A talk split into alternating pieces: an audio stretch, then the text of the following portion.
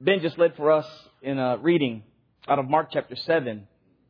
Do you suppose that when these Pharisees came together and were talking to Jesus about the disciples that they did not wash, do you suppose that when Jesus spoke to them, that he was talking about these traditions from a standpoint that they didn't want to keep the commandments of God? Because I honestly believe that many of the Pharisees, in their minds, wanted to keep the commandments of God. And were so meticulous that for the last 400 years, going down from before uh, the Hasmoneans or during that time when, when the parties began to separate, you had individuals that were wanting to ensure that the commandments of God would be kept. And over the course of those centuries then, some of the quote unquote traditions that they handed down began to be viewed upon as if they were in fact the commandments of God. So that they could actually say to Jesus, you know, why aren't your disciples holding to these traditions? I mean, this is to keep us from sinning against God.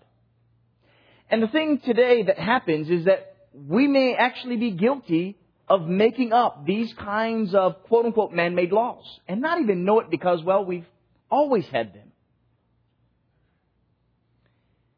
Brethren, many of the things that I believe that we do, we do for the very sake, through wisdom, for edification, and for various logical reasons. I'm going to give you as an illustration before we actually look at these things, only because it's taken place today.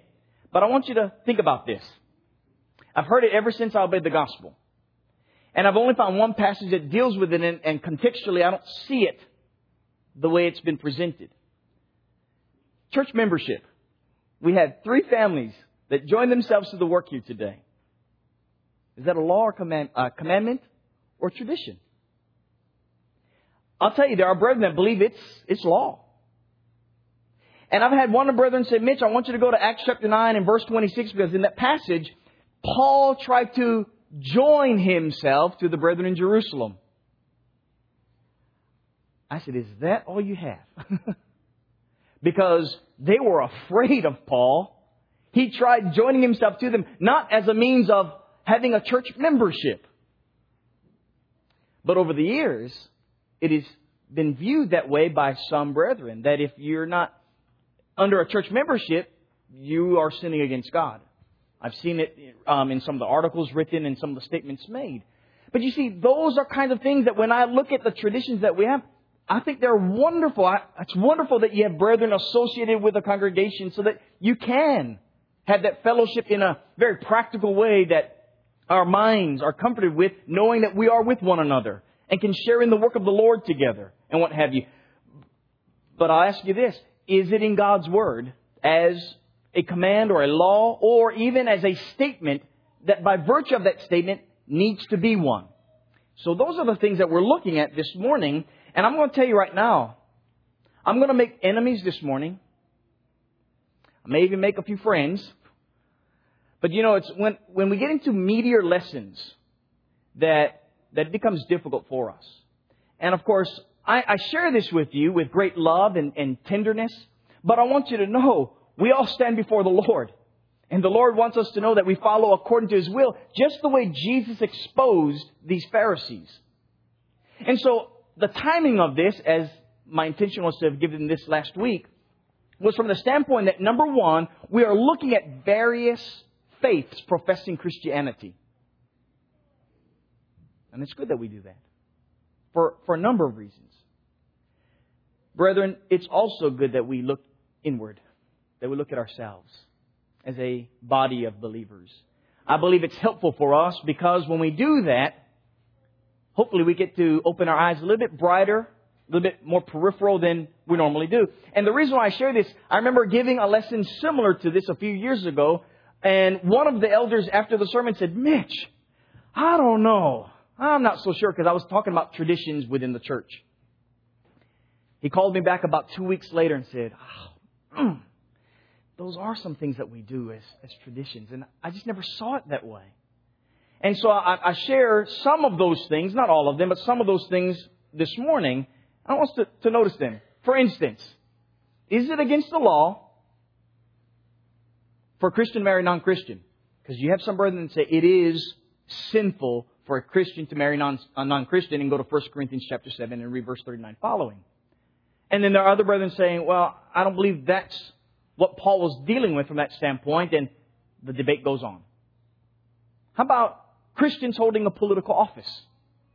I have been told explicitly that it is sinful for a Christian to hold a political office because you're going to be put in compromised situations and you're going to have to, as a result of those compromised situations, sin against God. So it's sinful.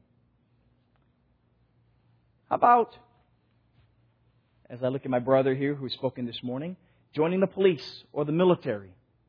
There are brethren that have made it clear to me that it is sinful to join the police or military.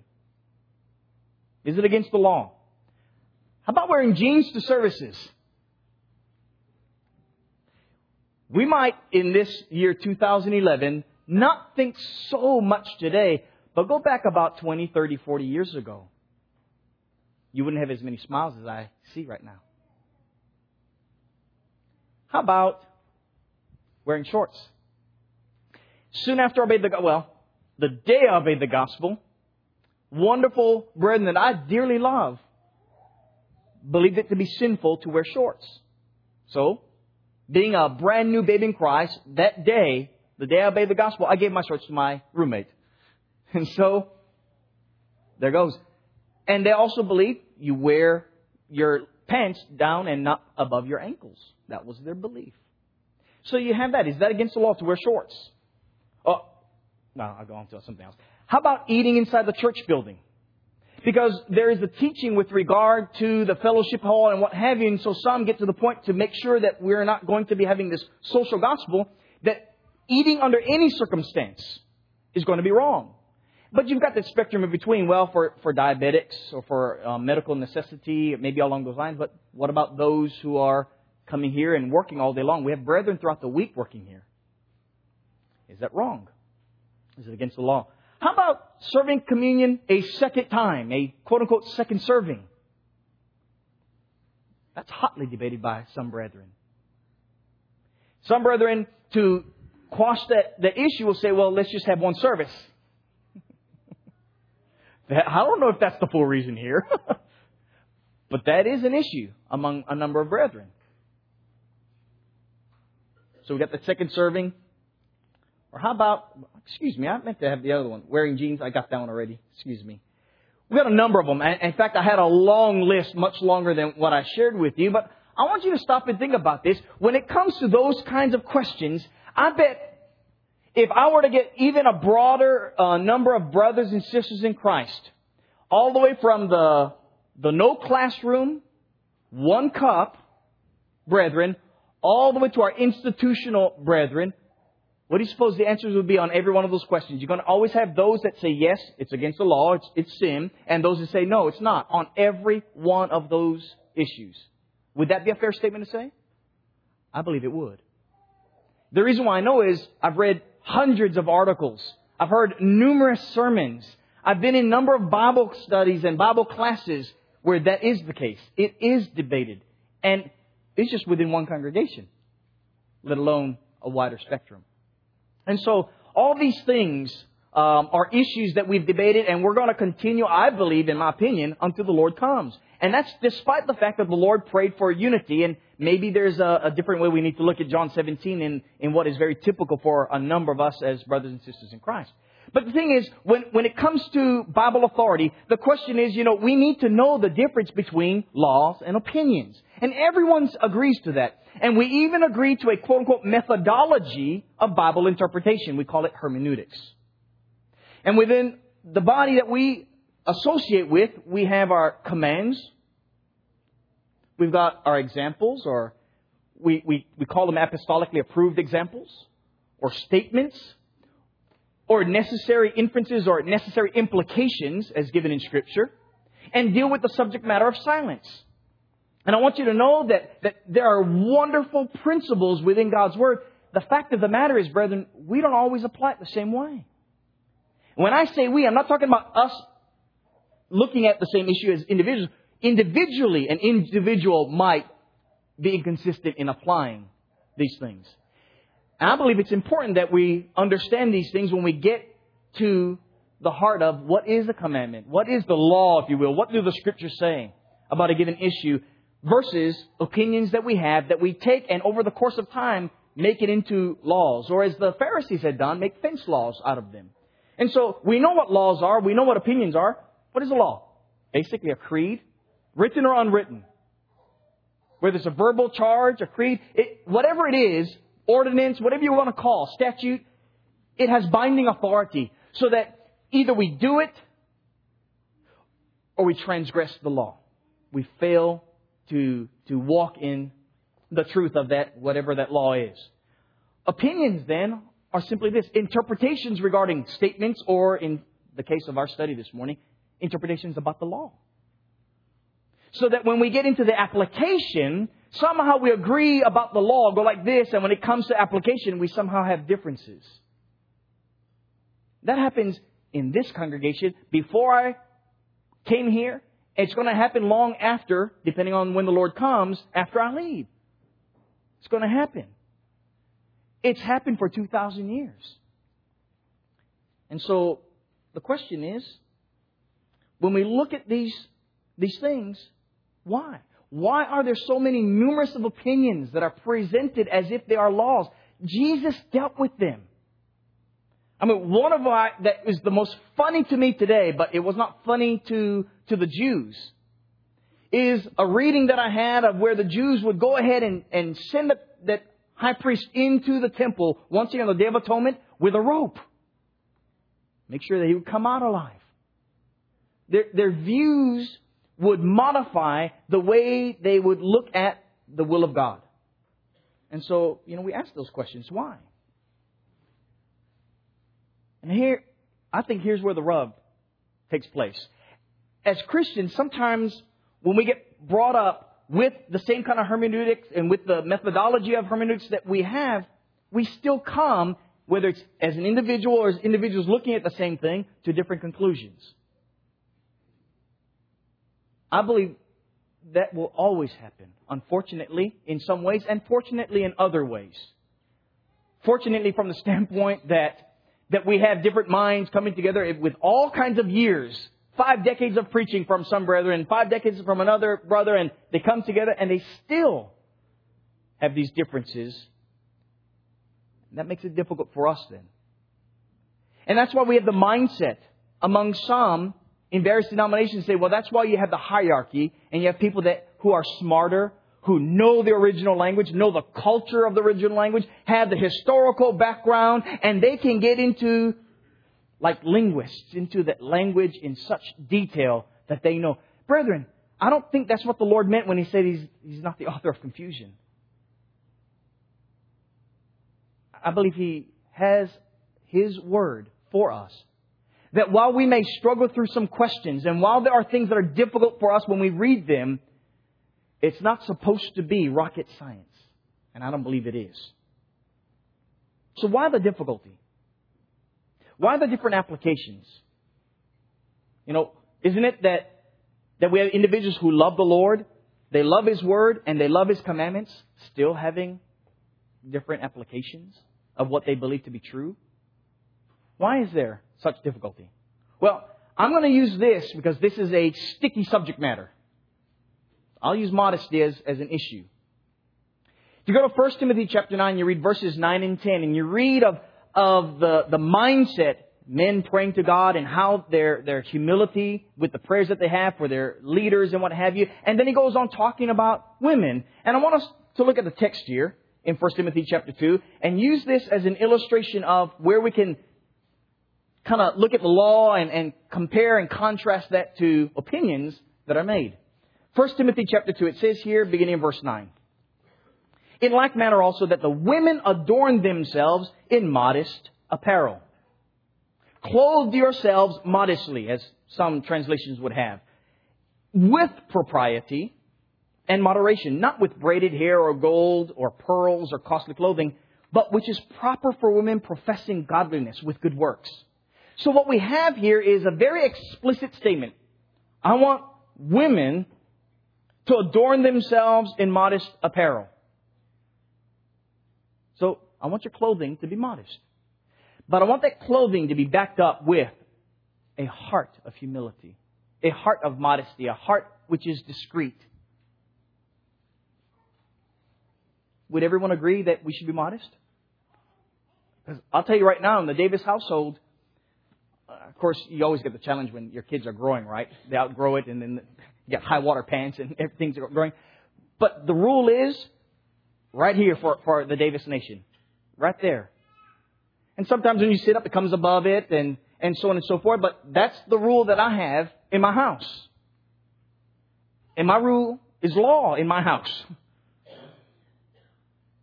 And the girls, they have to go buy new clothes a lot of times because of their growth and what have you. And the boys, as they're growing, we agree that we want our children to be modest because here is God's will to be modest.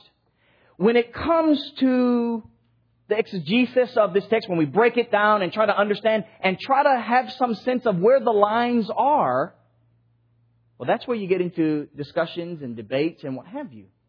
Uh, I want to look at the principle and we'll get back to the modesty. For instance, when we look at passages like Galatians chapter 5, look at the text there in verses 19 through 20, uh, 23. You've got those who live by way of the works of the flesh. Among them, adultery, you know, you got fornication, you got drunkenness, go, the list goes on. And then he goes on and, and says that those who practice such things will not enter into the kingdom of heaven. It's not a command. But I'll tell you right now, it's as if it were.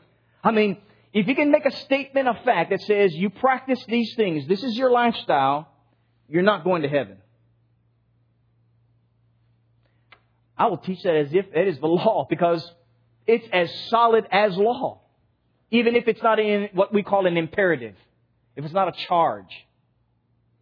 When you live this way, you live contrary to the way the Lord lived. It is contrary to the fruit of the Spirit that are following along in the next couple of verses. So, when we uh, look at these passages, we affirm these truths and teach them as if they are laws. And we have authority for such. Look at Galatians chapter 6, however. Just, just a few verses later, notice what he says. And, and here he uses, you could look at Galatians 6, verse 2, um, James 1, verse 25, uh, Romans chapter 8, verse 2, on and on. There's a number of them that deal with the law of Christ or the royal law of liberty or something along those lines where the word law is used. Look at what it says here very explicitly. Galatians 6 says, verse 2, bear one another's burdens and so fulfill the law of Christ. That's in an imperative form. When he wrote to the saints in the region in Galatia, he says, here's the law. You bear one another's burdens. When you bear each other's burdens, you fulfill the law of Christ. And that's, that's a charge. But we never think about it along those lines.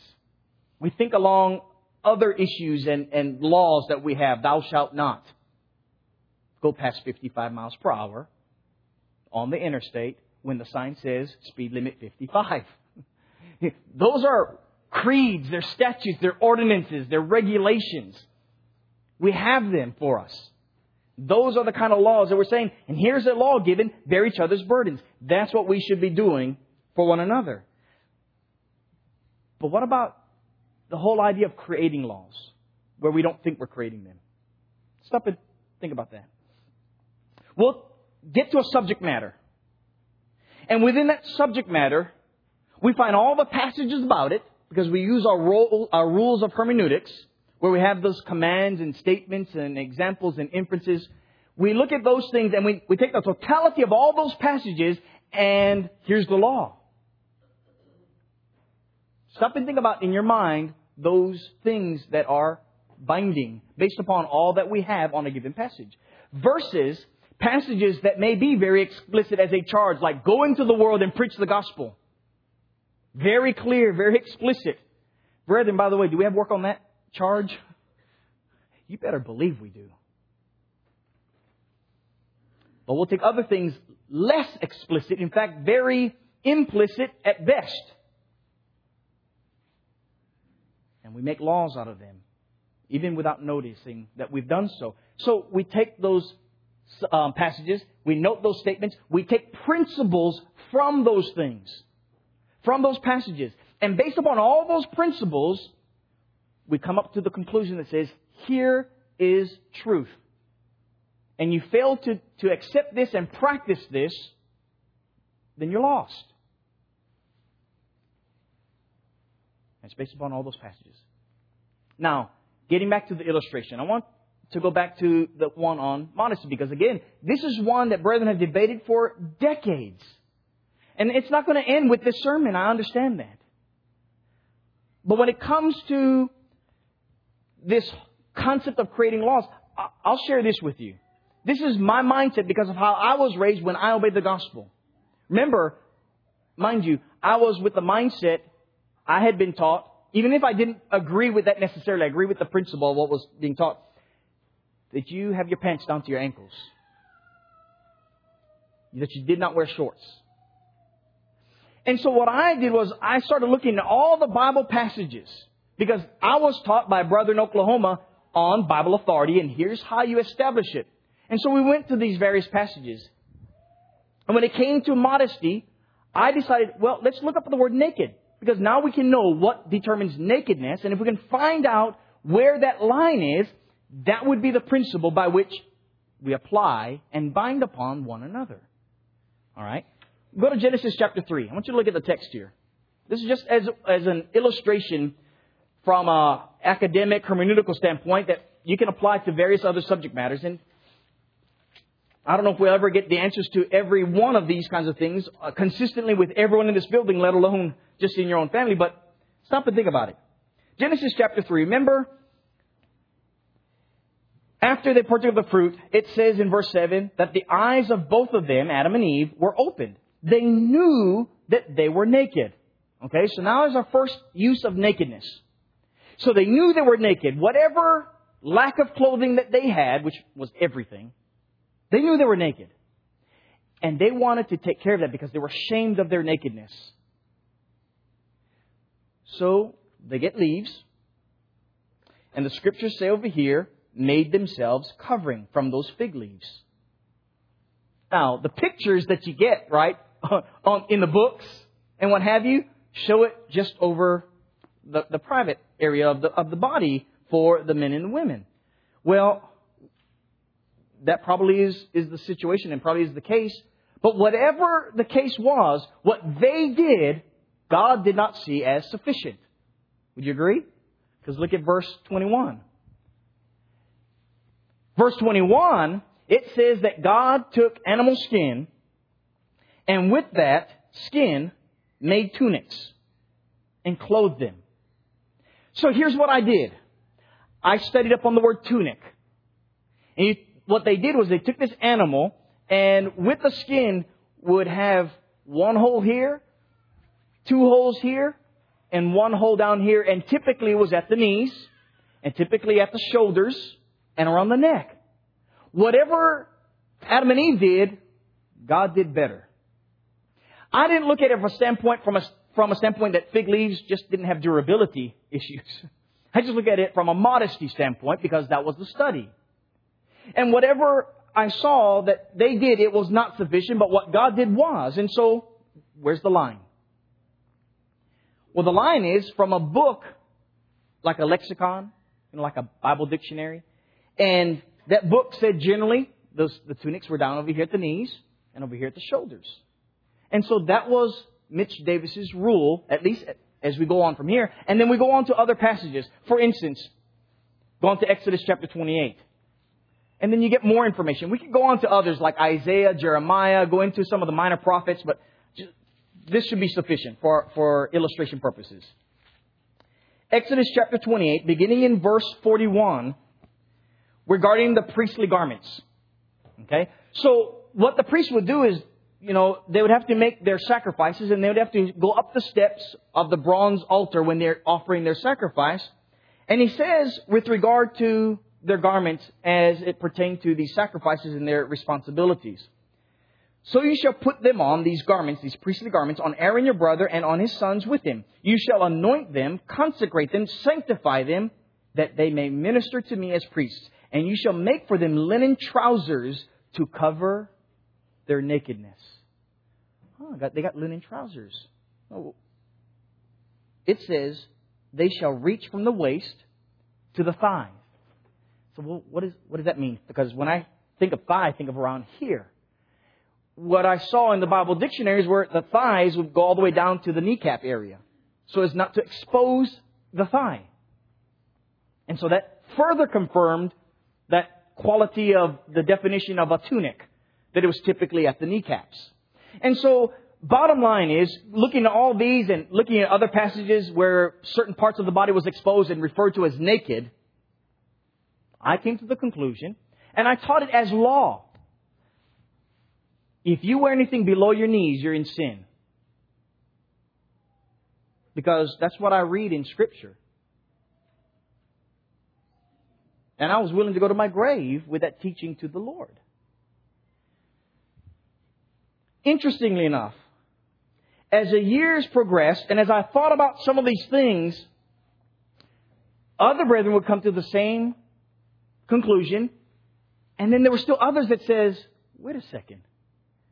You came to a point with regard to that from these scriptures? Because I don't see that, Mitch. I'm like, oh. And if you just study your Bible like me, you would get it. If you love the Lord the way I love the Lord, you'd understand it. Well, by the way, that is my view still. but, here's the problem. We just use the Old Testament. And I've heard ever since I was a young babe in Christ while it's okay to use the Old Testament, the Old Testament is not our authority to bind laws. But that's what we did. The reason why we went to the Old Testament is you're not going to read New Testament. The closest you get is Revelation, the book of Revelation, I believe in chapter 16, that uses the word nakedness and uses the word shame. But not in any sense that we would use to bind our clothing limitations or where the lines are. I did not find another passage along those lines that says, here's what we have, New Testament wise. While we use the New Testament to find out what constitutes nakedness, while we use the Old Testament for that matter, we, we take that principle and we apply it to a New Testament passage that says, okay, God says, you know, to dress modestly through Paul. And we can know what God's view of nakedness is by virtue of these Old Testament passages. What if we were to use the same application with regard to instrumental music? What if we were to go to the Old Testament, because the Old Testament, First Chronicles chapter 25, David, after at least 400 years, when the tabernacle had been set up, where there were no revelation of scripture that showed there were instruments being used to worship God. When David had that temple dedicated, he commanded that there be individuals, prophets, who would use the lyre and who would use the harps, among other instruments, and they would worship God. And in Second Chronicles, it refers back to centuries before to David's commandments about that. Would we ever do such a thing? No, we wouldn't. We wouldn't use it when it comes to this subject matter, but we have with regard to modesty or immodesty. Now, what if we were to look at another issue? And this is just as as we're talking about these things, and we could go on for many things, but hopefully this gives us enough so that we look at consistency in our methodology of what we call interpretation. Should we, in the name of that consistency, accept the charge of Romans 16? And if you look at all the ending of the letters, not all of them, but much of the letters that Paul wrote, he says, greet one another with a holy kiss. Brethren, do we practice that today? We don't. We might practice the principle as we shake each other's hands, give hugs, and some of us give each other kisses. But that's not something that we would ever bind upon one another, even though it's, if we want to look at it from a standpoint of a charge given, it is a charge given. It's in an imperative format, greet, even though it's not meant that way. Greet one another with a holy kiss. When we look at the command, there was an imperative in 1 Corinthians chapter 16, verse 2. Each day, each first day of the week, you lay money aside. And so what we say is, there's our command. It was given to the Corinthians, and that's the pattern that we have for us. So why would we say yes to one and no to the other? And the only explanation given to me over the course of time has been one is dealing with corporate worship and the other is not. And I said, but where do you get the corporate worship rule from? No answer. It's just what it is. Corporate, that's the answer. When we get into worship, these are laws. When it's outside of worship, not so much laws, unless it's modesty. And I got to thinking, where, where's the consistency, my brothers and my sisters in Christ? Where is that? So what I'm saying is, brethren, what we need to do is we need to be careful. I'm not saying that you cannot have these traditions and laws. We have them in our, in our home. We have it as a congregation here. There's congregations that you can go other places. They're going to have the Lord's Supper at a different time because that's the way it's supposed to be. I, I, this is no doubt what happened. I remember first year I was preaching the gospel and I got the steps of salvation in the wrong order. And I raked over the coals, brethren. You, you have to get the confession, repentance in that right order, otherwise you're lost, Mitch. And I, I, and I was thinking about that from a standpoint that that's the, where we've come in many instances, and we don't recognize that. We need to be diligent, brethren, to study. We need to be diligent to, to discern God's Word, understood. We need to love the Lord with all our heart, soul, and mind, and that includes the application of serving Him. But it's too easy for us and while we look at everyone else in the world and point our fingers at what they're doing that's wrong, and brethren, that's not wrong to do that. We, if we judge with sound judgment, Matthew chapter 7, that's good and proper. But we've got to do the same thing about us, about what we do. And I'm hoping to challenge you that you do that with every aspect of God's Word. And to recognize the distinction between laws via the charges that are given and the commands within those contexts and the opinions that we can churn up and eventually create as if they are, in fact, the commandments of God. Brethren, it happened centuries before Christ. It happened during the days of Christ. Brethren, it's happening today. It's, we're not any special difference with us today that we are smarter than our forefathers. So be diligent.